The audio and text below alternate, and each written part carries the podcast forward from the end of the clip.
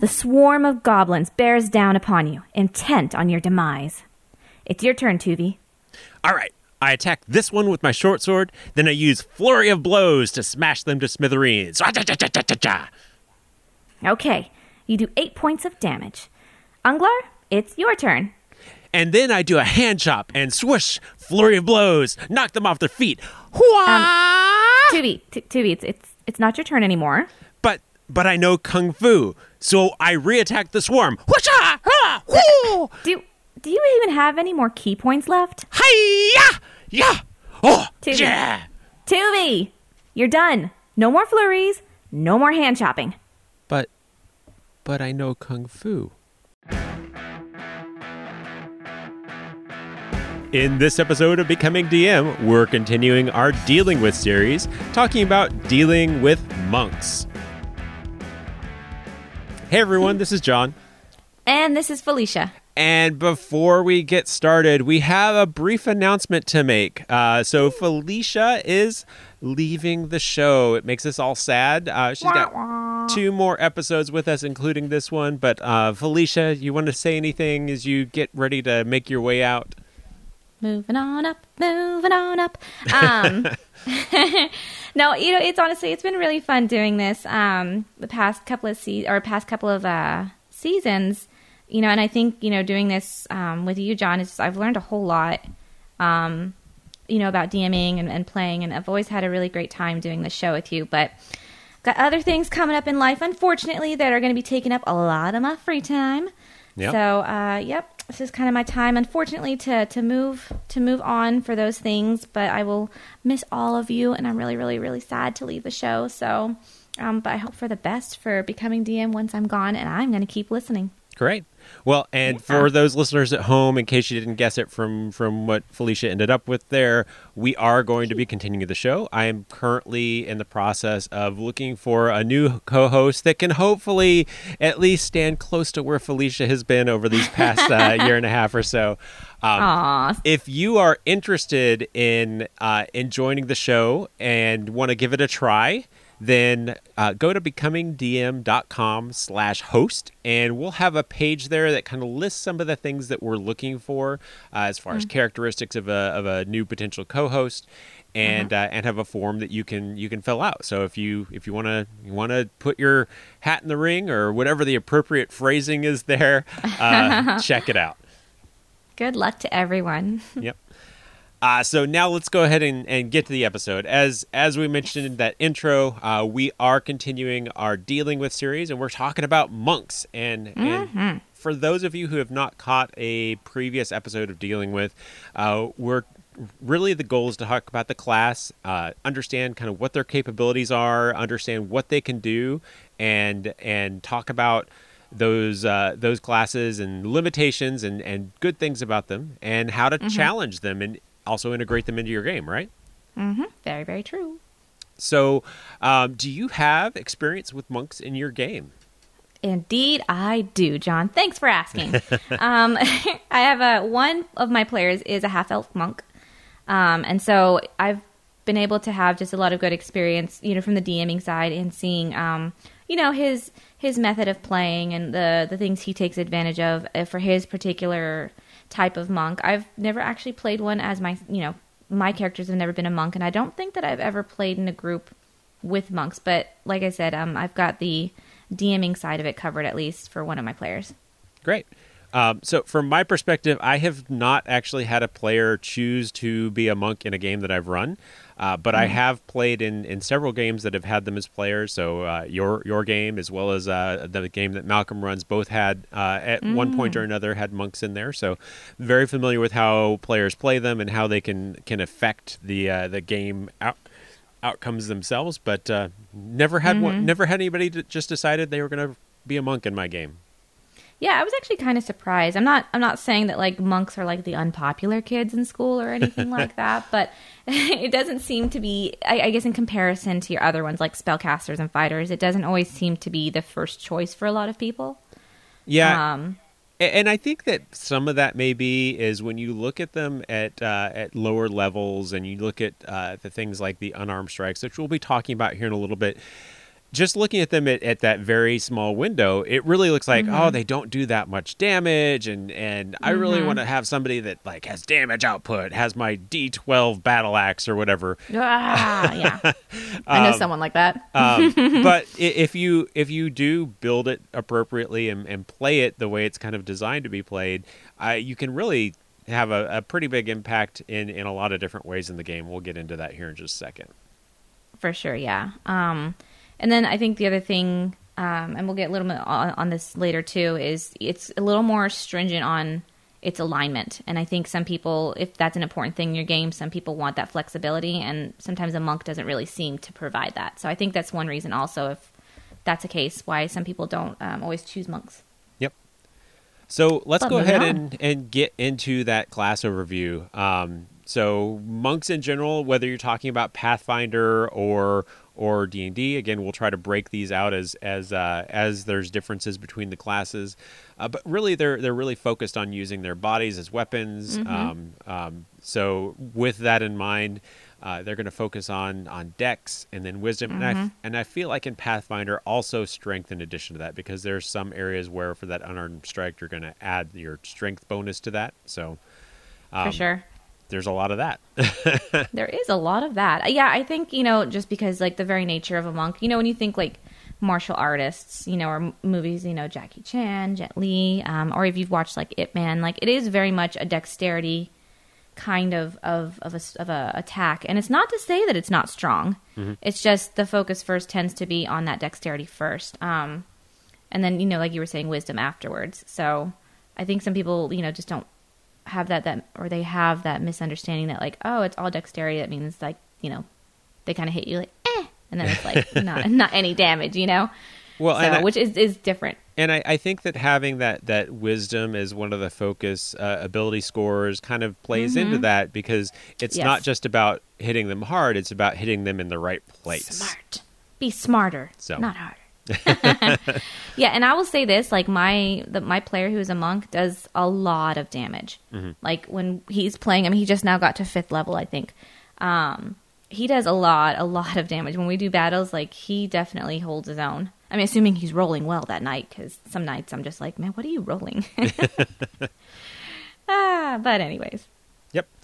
Uh, so uh, D8 hit dice, so they're not going to have like the most Mm-hmm. hit points of anybody in the game, but it's it's decently high. Um, yeah and as you mentioned before, uh, there, it's it's a, it's a kind of a in D and D mentioned as a recommended, and in Pathfinder, I think I read it as as almost a, like a required that they be a, Yeah. a lawful alignment of some sort. Mm-hmm. it's a very like disciplined class So-. Yeah, and and I think the lawful goes towards the, towards that discipline more than like Mm-hmm. following the laws of the li- land necessary. And this is kind of one of those discussions about alignment that you could probably spend hours and hours doing about what it really means. But yeah, for sure we're not going to do that today. no, no. I think you know if we were just to generally put it out there, you know, like you could have like your rogues, for example, you know, that like it can be they can be unpredictable. And I think just when it comes to monks, you know, even if it's not like the law of the land, I think there's just there's a structure mm-hmm. there within their ideals and their followings. So I think this just if you do decide to do that character, that's just something to keep in mind that you're not going to be the one in the group that just decides to like go off and do random spontaneous things that could potentially sabotage the group. Like, you know, it's just that's just not in their nature. yep. So just keep that in mind if you decide to get a monk. Yes, yes. So Mm-hmm. let's let's dive into kind of some of the specifics. We've been talking real high level stuff. Um, let's talk Yeah. about some of the the abilities and features that they get as they level on. Um, so again, just to, to remind the listeners, we, we're primarily covering uh, levels one through five, just because once we once you get to that point, we feel like you probably have an understanding of how the class works and can you can read the book as well as we can. Maybe even better. Maybe even better. So at level one, they both get a a. It's called different things in both books, but it's the net result is the same. Uh, in D and D, it's called unarmored defense. In Pathfinder, it's called AC bonus, and basically it allows them to add their wisdom modifier to AC. Um, um, in D and D it's ten plus your Dex modifier plus your Wisdom modifier. Yes. Yeah, you get Dex and Wisdom both. Yeah. And and with with Pathfinder, it just adds the Wisdom to the AC, which already includes your Dex in there. So it's ten plus Dex plus Mm. modifiers plus the Wisdom bonus. So it's pretty much the same. And I think the thing to keep in mind with the monks, um, and some people ask, is like, oh, does that mean that they can't wear any armor? Not necessarily the case. It's just would- considering that. It would be beneficial to not wear armor. Just- Yeah, I mean, especially with the Dex, it's just like you know their whole thing is is quick, efficient movement, and armor to an extent can hinder that. And and as we go through some of these skills, we'll actually find that some of them don't they they can't do if they're wearing armor. So again, just Yeah, goes back to that you can as will as long as you're willing to make some sacrifices. exactly. Um, so yeah, this whole class is really focused around martial arts, right? Mm-hmm. Like that wah kind of whole thing. Um, you know, you can wield weapons, like we were saying, unarmed combat is their biggest thing, but you can use what's called monk weapons, um, which in the book here for at least for D and D is considered um, examples are short swords and any simple melee weapon that doesn't utilize two handed or heavy type of properties. So yeah, of course you can use weapons to an extent, um, so long as it doesn't have those particular um, characteristics that would detract from hand to hand combat. yep. And Yep, yep, yep. and uh, in addition to that, they they as you would expect have that unarmed uh, attack capability, Mm-hmm. um, where if uh, at level one with that martial arts skill, they can uh, they can as their bonus action use an unarmed strike in addition to that other uh, other attack. So Yes. not going to do get- massive damage with that at this point. It's going to do a, a D4 in place of uh, normal unarmed attack damage, so it's a little bit better Mm-hmm. than than uh, than Joe Blow on the street hitting somebody. But it's not it's not like adding a fireball's worth of damage in there or anything like that. no but it does help you know like you know you get two opportunities to to do damage and that's that's something beneficial even at you know level one hey you get your attack um, and then you can make an unarmed strike as a bonus action so you know if you've got like a quarter staff, then you can also uh, make an unarmed strike you know slap them or something i don't know whatever your monk's particular thing is um, slap, so it's useful in that sense slap them. Slap. I doth slap you, sir. Um, but yeah, so that's just something to keep in mind. Like right off the bat, it's kind of a nice thing, you know, at least to have that extra opportunity. And and I think that you had a name for this when when uh, when Jerry did the the at- did I? attack and then uh, unarmed strike. It was like the the boop and shoot. Was that what boop, it? the boop and shoot or something like 'cause he had arrows or something like that, and like boop. yeah. Um, or the boop and slap because you know he would like frequently do a hand chop, and he I think he had a quarter staff as well. Mm-hmm. Um, so it was like he booped them with the quarter staff, and then he you know slapped them with the hand chop. I don't know. It just it made sense.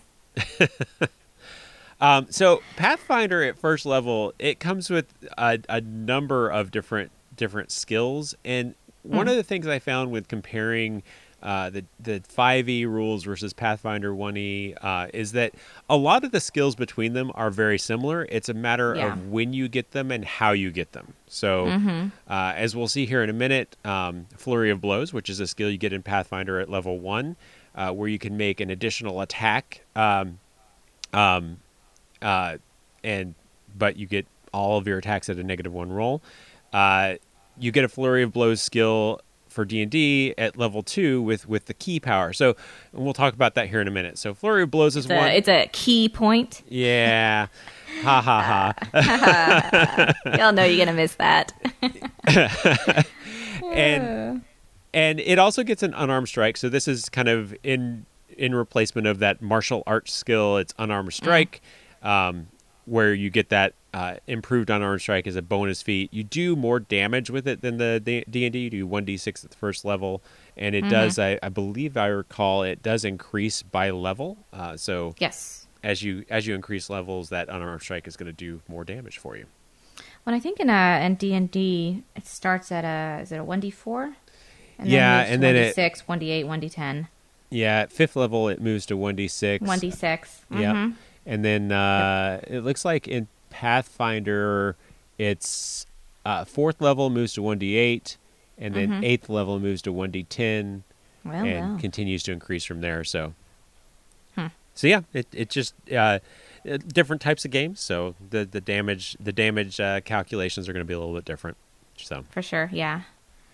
Uh, moving on. Ki. Ki, ki, ki, ki. oh, one more one more b- on Pathfinder for first level. Not moving on to ki.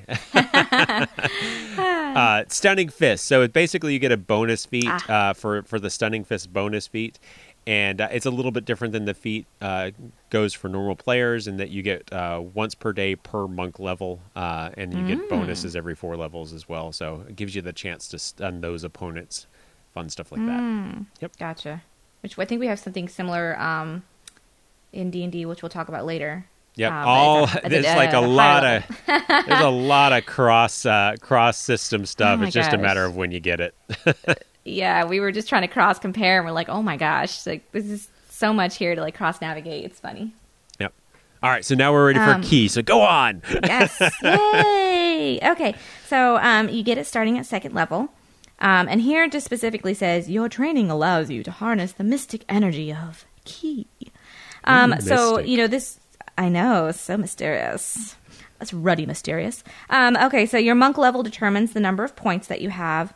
So, for example, uh, second level, two ki points. Third level, three ki points, so forth and so forth. You guys get the uh, get the idea. Um, but you get to use them to utilize some fancy little features here, such as Flurry of Blows, Patient Defense, and Step of the Wind, which reminds me of Pocahontas. um, and then, you know, you get to learn more of these features as you gain levels in the class. So, um, the biggest thing to remember about ki points, one of the key points about the ki points, um, is that you need to have a short or long rest in order to um, essentially regain them. Um, and 30 minutes of that rest has to be spent meditating. So you really have to specify. I mean, granted, depending on your DM, some are just like, it's fine if it's a long rest and we just assume you get those ki points back. Or you may have other DMs that say, hey, like maybe your monk spent that one hour rest chatting up his dwarven buddy friend and didn't actually meditate, so you don't get those ki points back. So it just depends on how you guys decide you want to utilize it. But just regardless, short or long rest, and in that rest has to be 30 minutes of meditating in order to regain those ki points. Yeah, so in, in kind of important thing to keep in mind uh, at second level. Keep in mind. wow, I'm, oh, I I'm, could go all day. I'm sorry to say that we're going to talk about ki later in the episode too. yeah, we are. Uh, Um, but at second level, uh, a monk can, s- by spending ki points, um, uh, they can have basically three attacks there. They can have their main attack, and then they can Yes. use ki point for their bonus action to do flurry of blows and make two Yes. unarmed strikes. exactly. So at this point, second level, you have the potential, if you use your ki points, to have three attacks. We're trying to keep better track of this this time. Because I did such a disservice last time. I apologize. We're doing better this time. Yeah. So um, as you said, make sure those players are tracking the ki points, and that uh, that uh, if they seem like they're using a lot, uh, just say, "Hey, you, you still got ki points left? You've been tracking those?"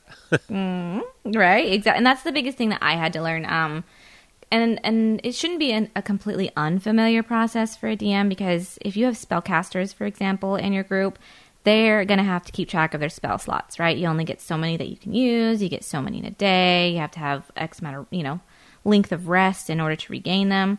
Very similarly, monks have ki points. You only get so many per level before you use them all. Um, so just make sure that your players are keeping track of them, or if you decide you want to keep track of them, just make sure they're accounted for, uh, and then make sure that like if they're to be regained, that there is a, a long rest or short rest meditatively um, utilized to get them back. Otherwise, I I think the habit tends to be that a lot of times they'll try to use you know flurry of blows this time and the next time and the next time and not realizing that oh oops you gotta use all of your ki points mr second level monk you have none left. So you can't do that extra little flourish there for your attack. So just just kind of keep that in mind.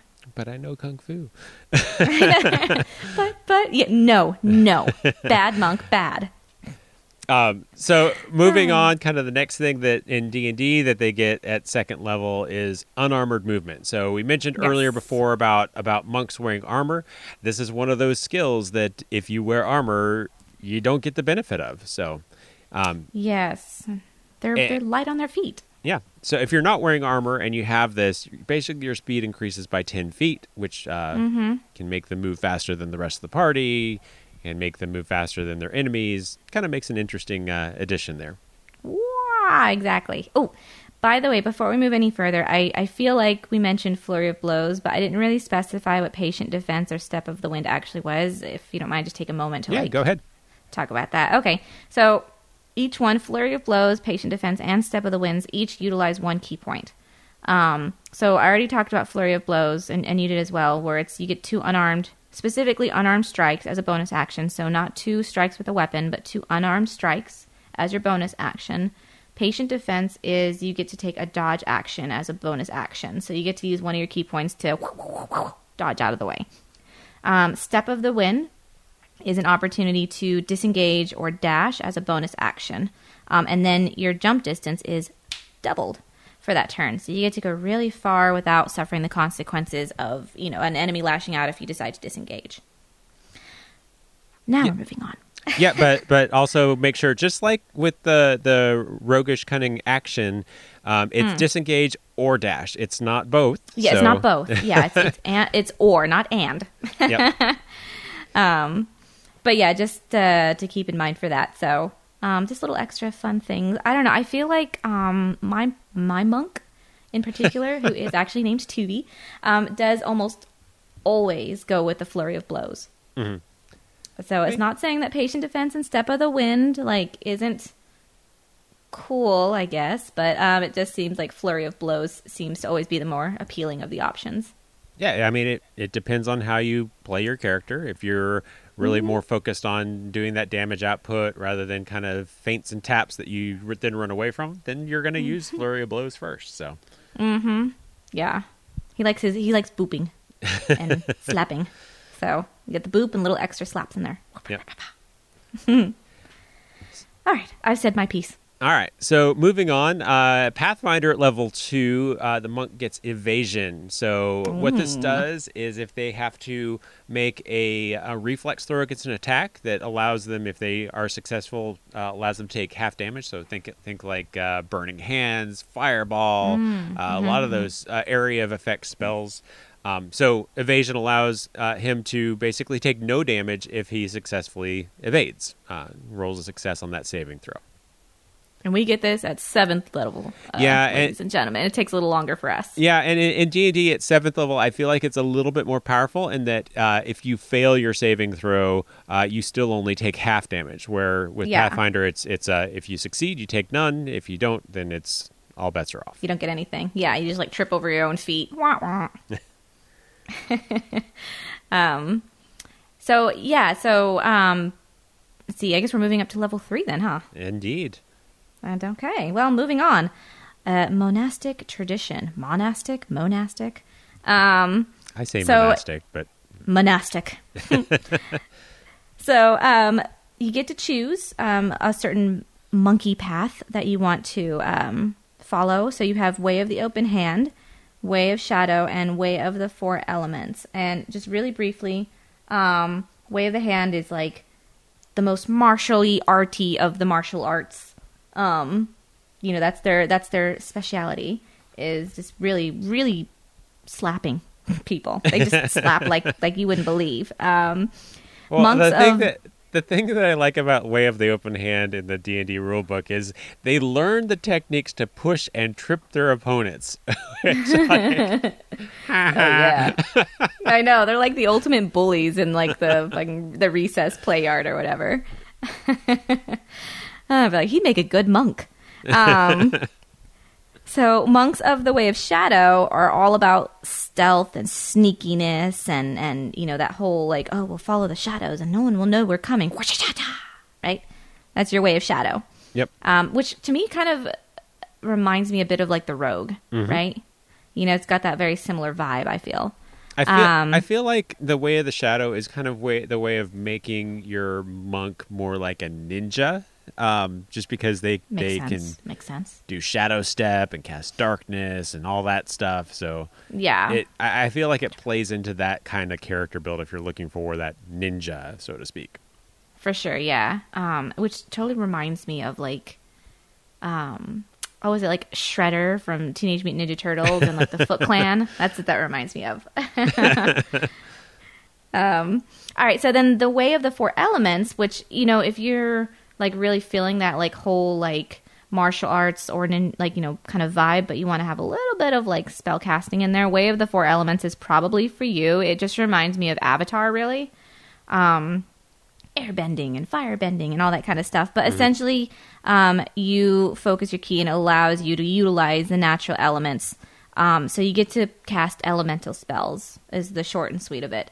Um, and some are available to you at lower levels, and others you have to be like cray cray high level. Like there's one here, Breath of Winter, you have to be at 17th level. Yep. Um, so each one um, I've found um, requires a certain amount of ki points. It starts at fifth level. Um, and looks like three ki points for a spell from fifth to eighth level. So it, it definitely takes it it takes it out of you. Yeah, so you're not going to be just slinging spells as your as your primary thing. Uh, yeah, especially if no, you're going to use those ki points for other monk abilities. Yeah, exactly. And so that's kind of like the um, I think for me like was a bit of discrepancy. My my particular monk chose the way of the hand, I believe. Um, so I didn't really get much experience with the other two there. So I hadn't really delved much into the nitty gritty of, of like the elemental spell aspect of it. But um, it seems like the way of shadow and the way of the open hand seem to be more immediately accessible to the monks, where it looks like the four elements here, um, even though it's like you choose this tradition at third level, uh, it seems like I don't know. Once you reach fifth level, you can spend additional ki to increase the level of, of uh, discipline spell that you cast. Mm-hmm. But yeah, just kind of looking. I'm looking at the book right now, but just trying to like I don't delve into that. Um, just seems to get pretty nitty gritty in there, so it kind of makes me glad that mine chose the way of the hand. I'm just looking. I'm like, ooh, this is too much to keep track of. I'm I'm fortunate. My monk has been playing D and D for a very very long time. He's a very self sufficient monk, um, so I don't have to do too much oversight for him, which is fortunate for me. Um, because I feel like I would lose track if he had gone the spellcasting way. Yeah, and, and, bear in mind that that even though there's there's things that require a lot of ki points and higher levels, there are spells that you get at that at that third level, um, For sure. like ca- being able to cast gust of wind and the um, colors um, of the wind, burning hands, uh, water whip, stuff like that. So there mm-hmm. there are some. There are yeah, there are some that you're you're able to do just off the bat, uh, but some of the like maybe what you might consider cooler, like cone of cold. Haha. Uh, oh um, my god! See, I turned it around on you. that um, you did. That you did. But some of those are going to be higher level uh, abilities that you get uh, further along in the in the monk path. Yeah. Um. So yeah, but I mean, either way, at third level, you can choose one of those three, um, and you can use them um, depending on just however many ki points you have available to you. So just something, or well, for the spells, anyways. Um, mm. For those spells, just make sure you keep that in mind. Um, I think the way of the shadow, um, you have shadow arts, and is the one that you can use right off the bat, and it takes two ki points um, yep. to cast darkness, dark vision, pass without a trace, or silence. Um, so that one's also immediately accessible to you. And you um, also get a cantrip out of it. You get minor illusion as well. Yes, yes. If you didn't already have that, then yes, you get the minor illusion cantrip, which everyone knows. Um, unlike spell slots, cantrips are something that you can utilize over and over. So um, that's good. And then for the um, way of the open hand, the one skill that's immediately available to you is the open hand technique, uh, which still comes across to me like slapping. um, but you must impose one of the following effects on the target. They have to succeed on a dex saving throw, or they'll be prone, um, or it has to make a strength saving throw or saving throw, um, or it can't take reactions until your next turn. So um, one of those you can choose. You just have to specify when you do it. So. Well, on the on the strength saving throw, if they fail that, you can push them 15 feet away too. Yeah. So. Like, ah, get away. Yes. So there you go. Cool. Uh, so the next thing in D and D that you get at third level, and this is one that when I was looking through the Pathfinder uh, rule set, I didn't see, and I was a little bit disappointed because it's kind of cool. it's it's uh, you're like what? Yeah, it's deflect missiles, and it basically, uh, as a reaction, uh, a monk can basically try to deflect a, like an arrow being thrown or a sling sling stone or something like that that's being launched at them. Uh, but it reduces the damage of that missile by 1d10 plus their monk level. And if they reduce it to zero, they can actually catch that that missile and throw it back at the at the at the person to try and do damage to them. Um, Seems pretty cool. all, all part of the same reaction. So they don't have to spend another action to do that or anything like that. If, if they've done the reaction to deflect, they can catch it and throw it back. Which I think is pretty cool. Yeah, that's like one of the one of the I know kung fu things. Like that, that, that- We should have done that. that would have been so cool. Yeah, and I don't. I'm thinking it like uh, I don't think because mine, um, like I said, my monk he he's at I believe fifth level right now, but I don't know that he's actually ever taken advantage of that yet. Um, but to be fair, I don't know that I've actually used any enemies. You need to start throwing a bunch of archers at them. I, I guess I'll have to start trying now. Tuvi, remember, watch out. All right, and then um, I guess that's really all we had for about deflecting missiles. Yeah, yeah.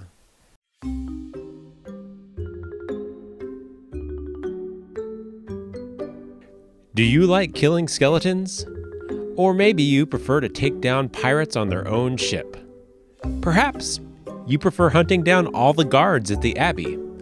Why limit yourself? Do it all! With Darkwind, there's a wide variety of monsters and enemies you can choose to do battle with. That's right, the sponsor for this episode is Darkwind, the online text based role playing game that's free to play.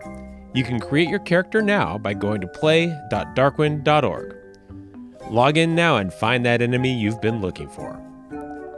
Don't forget, if you think you might be a good fit for our co-host position, go to becomingdm.com slash host to see what we're looking for and apply. Don't think you're a fit but know somebody that is? Pass the address on to them. We're moving pretty fast on this, so apply today. Now let's get back to the show.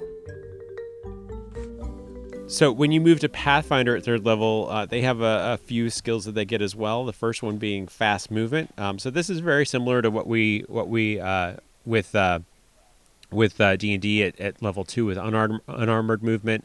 Uh, we add add a ten foot movement range to the monk's movement. So uh, kind of same results, different name, different level. Uh, and and again, like the like the uh, like the D and D, where uh, additional levels get you additional uh, additional movement, uh, does that within Pathfinder as well. So e- exciting. Yep. Yeah, you lucky person, you. I'm sorry, but just like deflecting missiles just seems cooler. I'm sorry. Yeah. Well, you never know.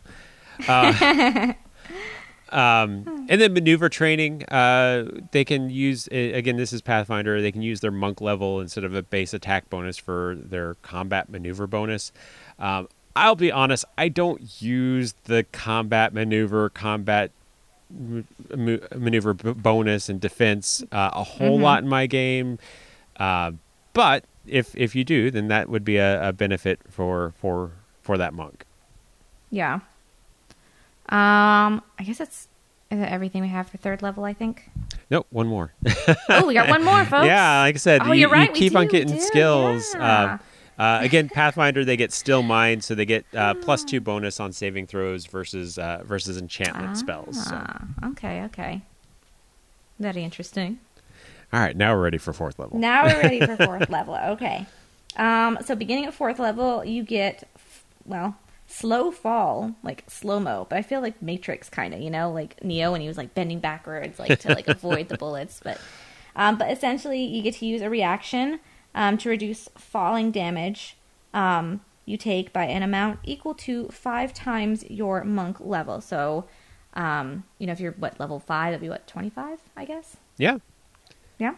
Yeah. Um, so you reduce any falling damage by an amount equal to five times your monk level. So that's what you can reduce it by. Yeah, that's in D and D. In Pathfinder, it basically reduces the distance of the fall by twenty feet. So um, Ah. it has the effect of reducing damage as well. But uh, but yeah, Gotcha. I mean, which is a. I'm trying to like think off the top of my head. I don't know that my monk has utilized that either. There've been some homebrews and, and a couple of circumstances where there might have been the potential for him to fall, but I don't think that he's ever been in that circumstance yet. So Yeah, I, I feel like some Hmm. of the skills that, that we have here are are fairly use case specific. So Yeah. if you don't regularly find yourself falling, you may forget that you have the slow fall. So I, I feel like as a DM, I would probably uh, take a moment to remind them, hey, you remember you got this uh, if they found themselves in that situation. Just because it's hard to remember everything your character can do, especially if they don't do it all the time. Yeah, no, for sure. And I just being the the somewhat casual DM that I am, I I definitely am not going to keep track of all that. So Yeah. I'm the worst. Sorry. um, see, do we have anything else at fourth level?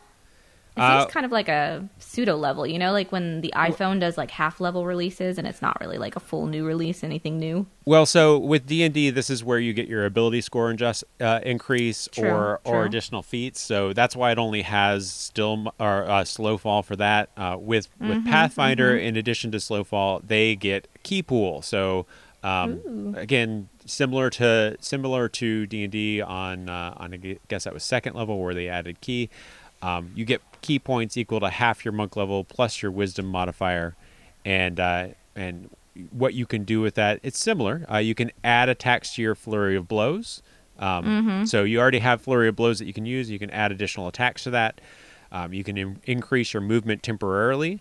So um, in addition to that uh, that uh, fast movement that you had before, you can add even more uh, to that, or you can add plus four to your uh, AC for dodge uh, for for a round. So Okay, see a little little extra boost there. yeah, and all of these, much like in D and D, they all do cost ki points to to activate. Yes. Um, so again, keeping track of those ki points, making sure that uh, you're not just using that skill over and over again because because you have it on your character sheet.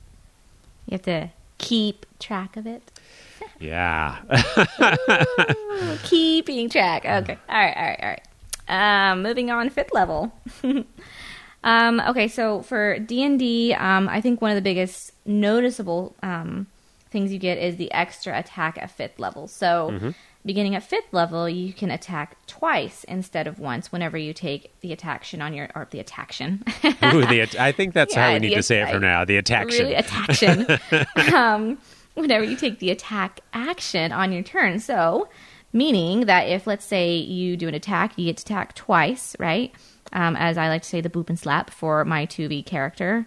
Um, and then if you decide to use your bonus action, let's say theoretically flurry of blows, which allows you to do two more unarmored strikes, that means theoretically you could attack up to four times on your turn and if, if you're you not use a ki point.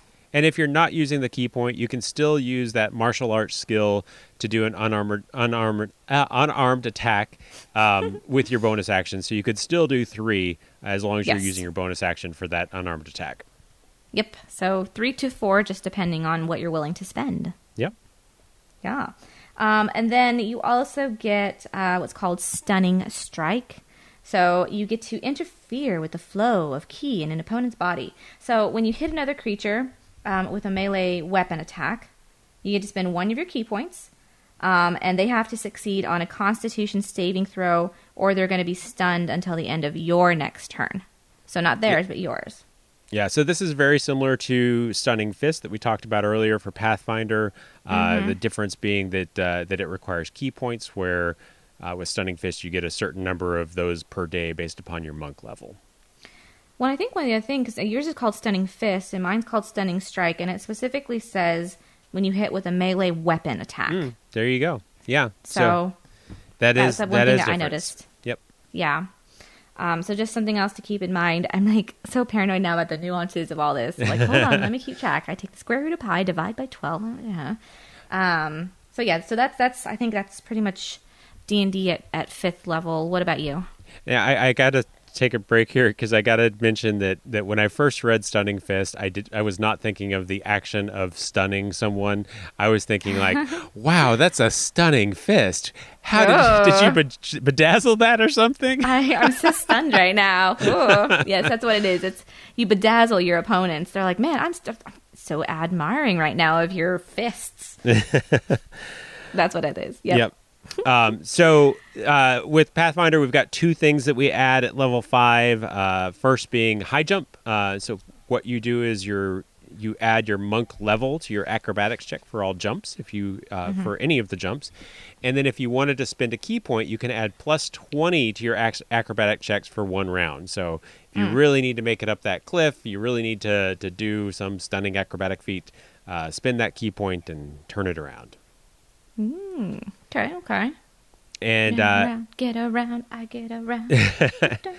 And additionally, uh, uh, they get purity of body, which gains them immunity to all diseases. Uh, now, this is something that in D and D you can get at level ten, uh, so just a, a level difference there, but it's it's uh, uh, mechanically pretty much the same thing there. yeah. Um, whew. So I think we kind of covered all of the. Level one through five, yeah, that took a while. Yeah. Um, but yeah, so that that's just the main things, the key things to uh, keep in mind for your monk um, before you decide to start playing. So I guess we're moving on to the next part about how to how to integrate monks into your story. yeah. And and I think that that we start off with um, actually bringing in storylines that can involve the monk, and I think Mm-hmm. from my perspective, it all revolves around that monastery concept Yeah. because Yep. um, typically monks are going to have been trained in a monastery and left for whatever reason. Uh, mm-hmm. and so having having that monastery still be out there is a great way to to pull in the character and their backstory and, and be able to kind of build out a, a storyline that's that's really kind of specifically related to them. Hmm And and some examples that it gives here, you know, if you want that backstory, is like their parents died, they were starving, um, and there was no way to support them, or as a return for some kindness that the monks had performed for that family. And it kind of gives me very much of like a Witcher vibe, because like frequently, you know, in The Witcher, that's frequently how they become Witchers. Is like a lot of times. Um, you know, there are these uh, orphaned, abandoned children, but most often not, like it's a child that's given to them in return for a favor um, and which is kind of how Geralt came uh, about. So yeah, Yep. or Ciri rather, Ciri, his Ciri, because uh, he didn't know that he got her as a favor until she was like a kid. Yep. Going too much into that lore. Anyways, the point is, um, is you know you can create these these um, backstories, but all of them, yeah, kind of uh, revolve around them being given to the monastery for one reason or another. Yeah, and, and the player's typically going to come up with that backstory, but you can leverage that um, as as potential story hooks. So, uh, for instance, having monks that travel from that monastery uh, where where the player originated at, and they can they can run into uh, the monk player and, and kind of have that conversation to p- provide them with with potential story hooks, whatever they may be. It just could be like. Hey, we're sharing knowledge because we're all part of the same monastery, kind of thing. right? Hey, you went to the frat house I went to. What? um, you know, another po- like a possible story hook that you mentioned was that there was like a corruption in the monastery, so like they were seeking help to try and resolve that. Um, that's a good hook, I think, because I don't think I've ever done a homebrew that revolved actually in or around a monastery itself. Yeah, I like the idea of kind of having something that pulls them back to the monastery. And it could be corruption. It could be maybe it's under threat by by this group that the that while the the monastery's been trying to hold their own, they they don't feel like they can hold much longer. So just giving them a reason to, to mm, quote unquote go back home, I think is, is a great way to, to mm-hmm. integrate them in. and it's an, it's really an option for a lot of things. I mean, corruption is one thing. I mean, it could be one of those where it's like, oh, like it could be like a demon or a vampire or something like that has like taken hold of the monastery and like you have to fight it off. You know, Yep. uh, that can come in like many different forms, and it seems like it would make a good like horror kind of um, campaign to run. That seems like it would be fun. Yep. Tie in some uh, some Diablo storylines in there. and- There we go.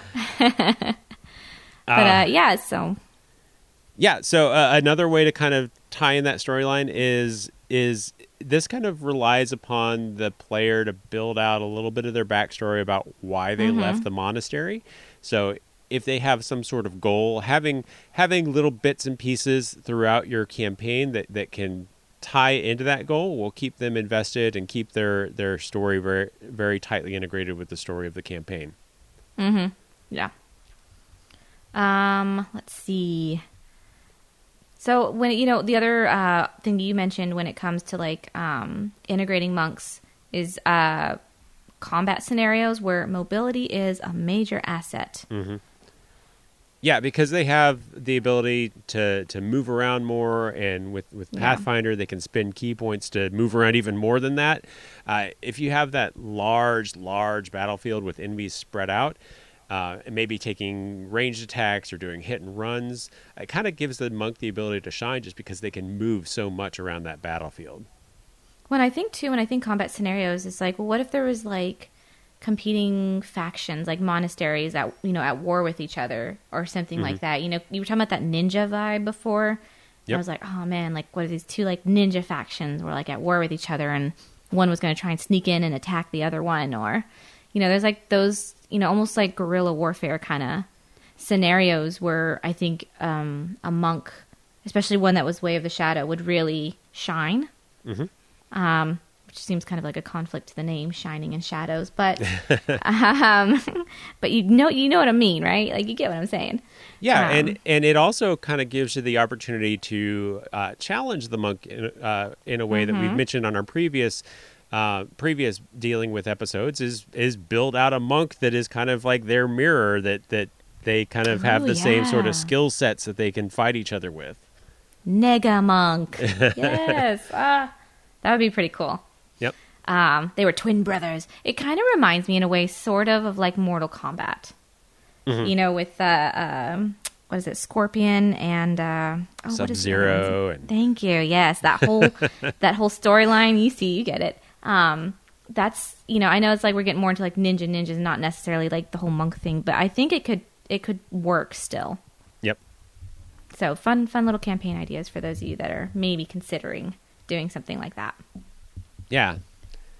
So another way to kind of give them the opportunity to sh- to to kind of shine uh, in your campaign is get them into situations, get the party into situations where they just can't wear armor. Uh, I'm thinking like maybe they were invited to a formal dinner party at some noble's Yeah. estate, and and during that dinner it comes under attack. But I mean, you're obviously probably not going to wear armor to that dinner.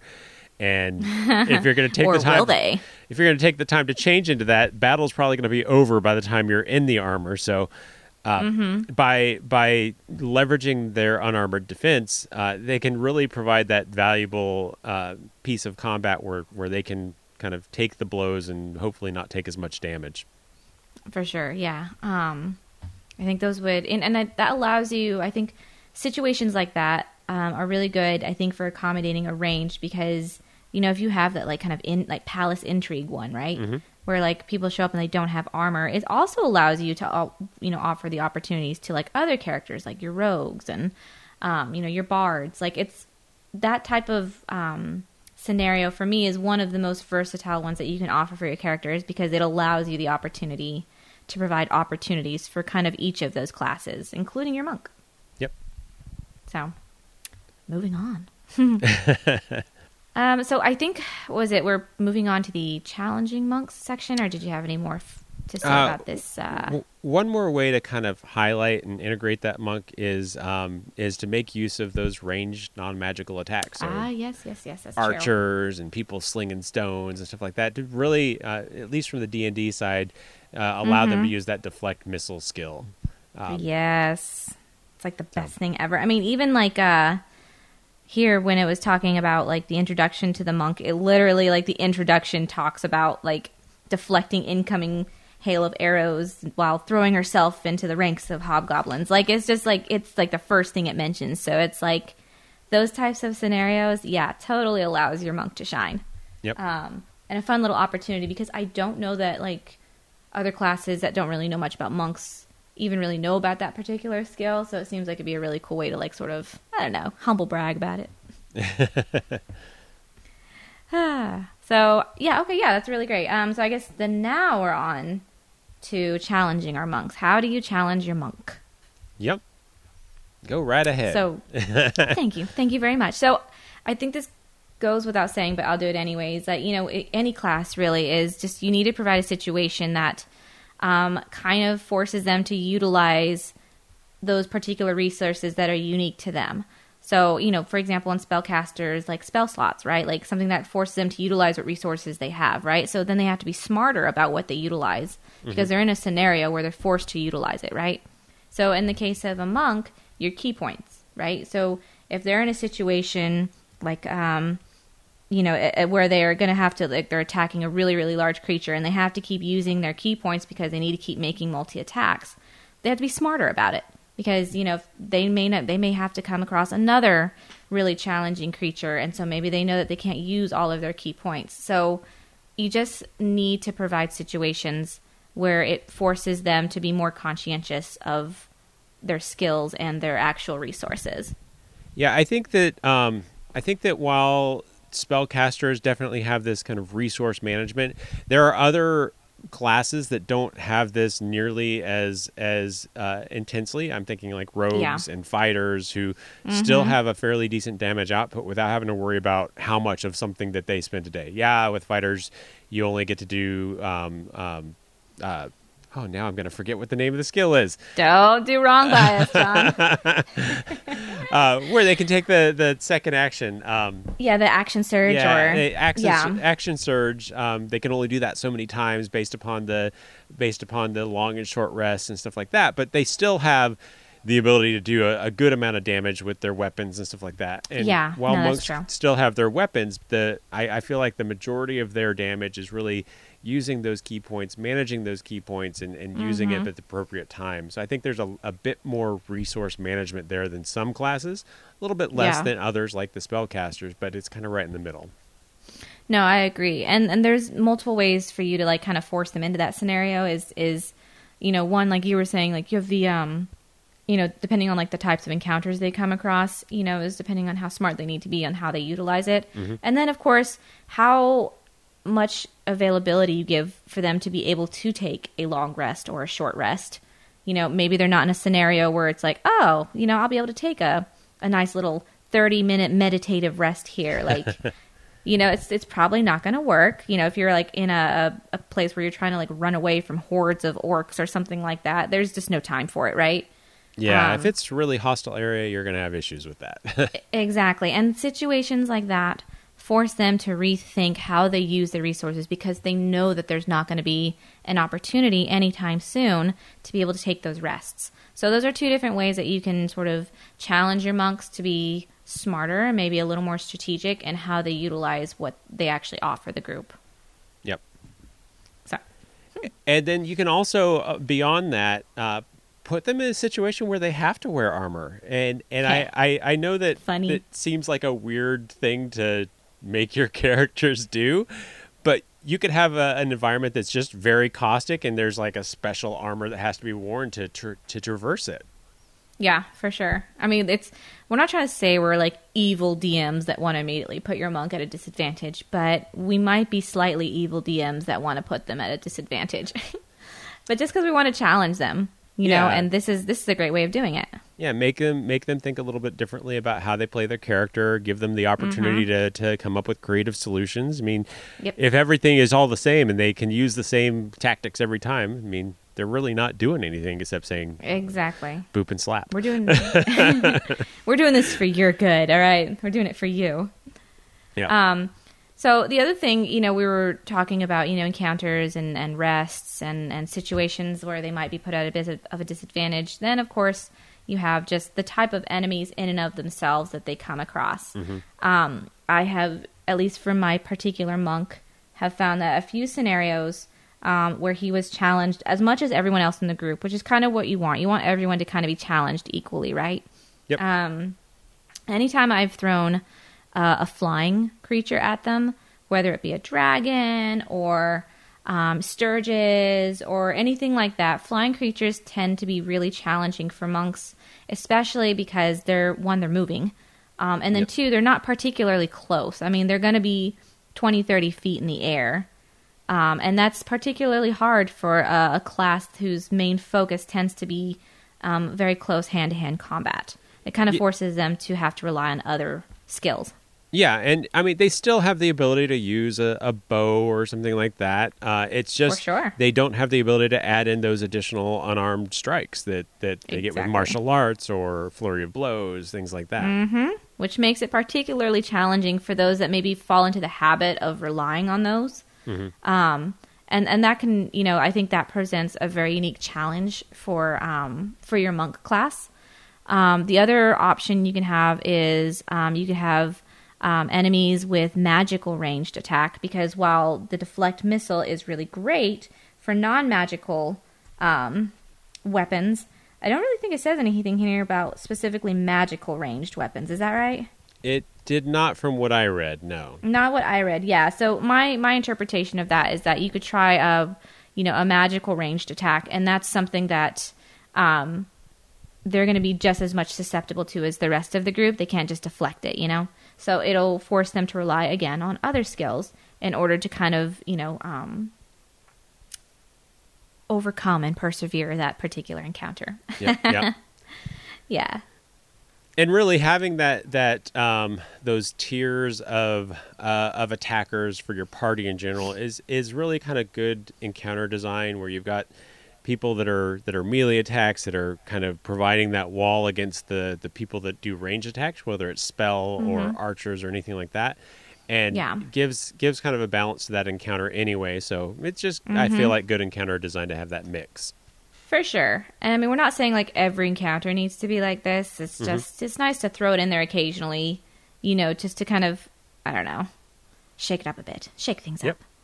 Um, one of my favorite creatures to provide, and for a number of reasons, I like this creature for like almost honestly any class, but um, is like creatures with necrotic damage. So you know, you know, if you touch it, it's acid damage, or you know, it does some sort of you know damage to your player if they get near it. And you know, the black pudding is obviously my very very favorite one. Ochre jellies and puddings are just like my one of my favorite creatures to offer. but black pudding specifically because um, unless you're hitting it with a magical item, um, like with a magical weapon, if you're hitting it with a regular weapon or if you're hitting it with your hands, it's gonna do um, it's gonna do damage to them. Yep. So it's like yeah, you could potentially hit it, but you're gonna take damage yourself. And again, for a monk, yes, they have weapons.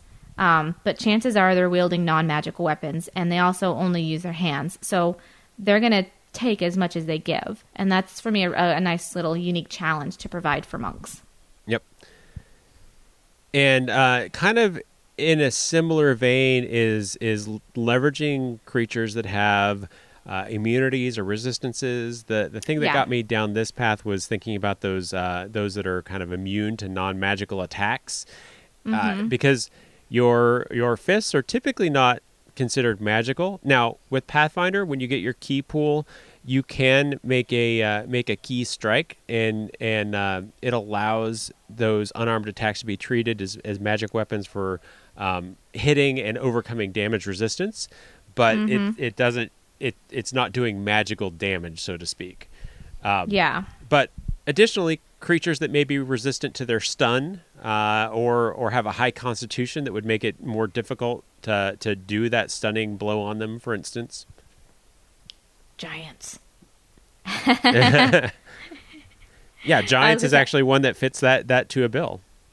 Uh, yeah, and I and that was something I haven't presented my players yet. I just happened to, uh, you know, I was kind of researching, um, you know, other good uh, enemies for you know this particular class. That was one that did come up, and it makes sense, you know, um, just the size of them makes it so that it's like, oh, hold on, is something tickling my foot? I can't tell.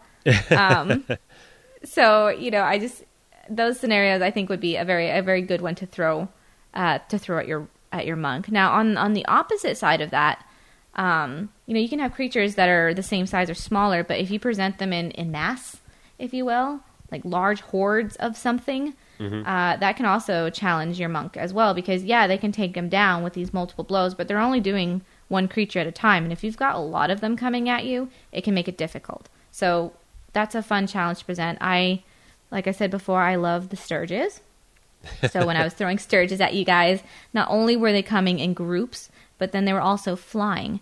And then if they happened to latch onto you, then they were taking hit points away from you from each turn. Uh, so you would have to utilize an action to try and detach them. So for multiple reasons, it was presented as a challenge for all my different classes, monk included. Yep.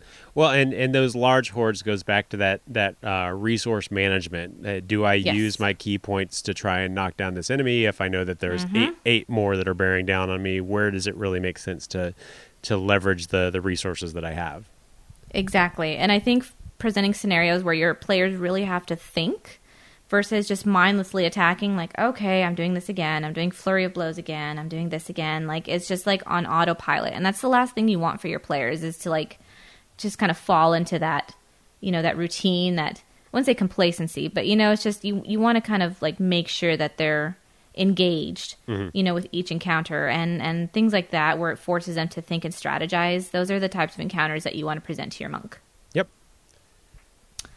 and then I think along the similar lines is just those uh, creatures that regenerate, um, or don't traditionally, you know, um, just take hit points and die. Like the ochre jellies is is a great example for that too, because once you know, let's say you do like a slashing damage, so you have a short sword and you slash at them, well then they just split into two, and now you have two ochre jellies. Yep. So, you know, or zombies, a perfect example of a regenerating creature. Maybe he used his entire turn to like kill this one zombie and it's dead, but oh, guess what? It just regenerated and he's just used all of his actions.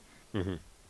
So, those ones I think are, are good examples of enemies that can present challenges to your monk. And I'm sure there's like a plethora of other enemies out there, but um, that's kind of all that comes to mind for me, anyways. Yep. And uh, and uh, if we dealt with all those enemies, we'd have a five hour episode. And I'm not I'm not up for that. You know, I didn't have like I only had one cup of coffee, John, so yeah. All right. Well, I think that is all that we needed to talk about uh, about monks. Uh, thank you for joining Yes. us for the show. Just a reminder: if you'd like to uh, to to see if uh, if you uh, are have what it takes to to be a co-host on the show, uh, go to becomingdm.com/host and uh, put your name in the hat. We'll see what happens. I believe in you guys. All right. Uh, well, uh, I guess until next time, stay nerdy, friends. Stay nerdy, friends. Thanks for joining us again. As always, it really helps when you share the show with friends to help increase our listenership. Send them to our website, becomingdm.com, or Facebook. We are facebook.com slash becomingdm, and on Twitter, we're at becomingdm. Becoming DM is produced by John Welsh and Felicia Martinez.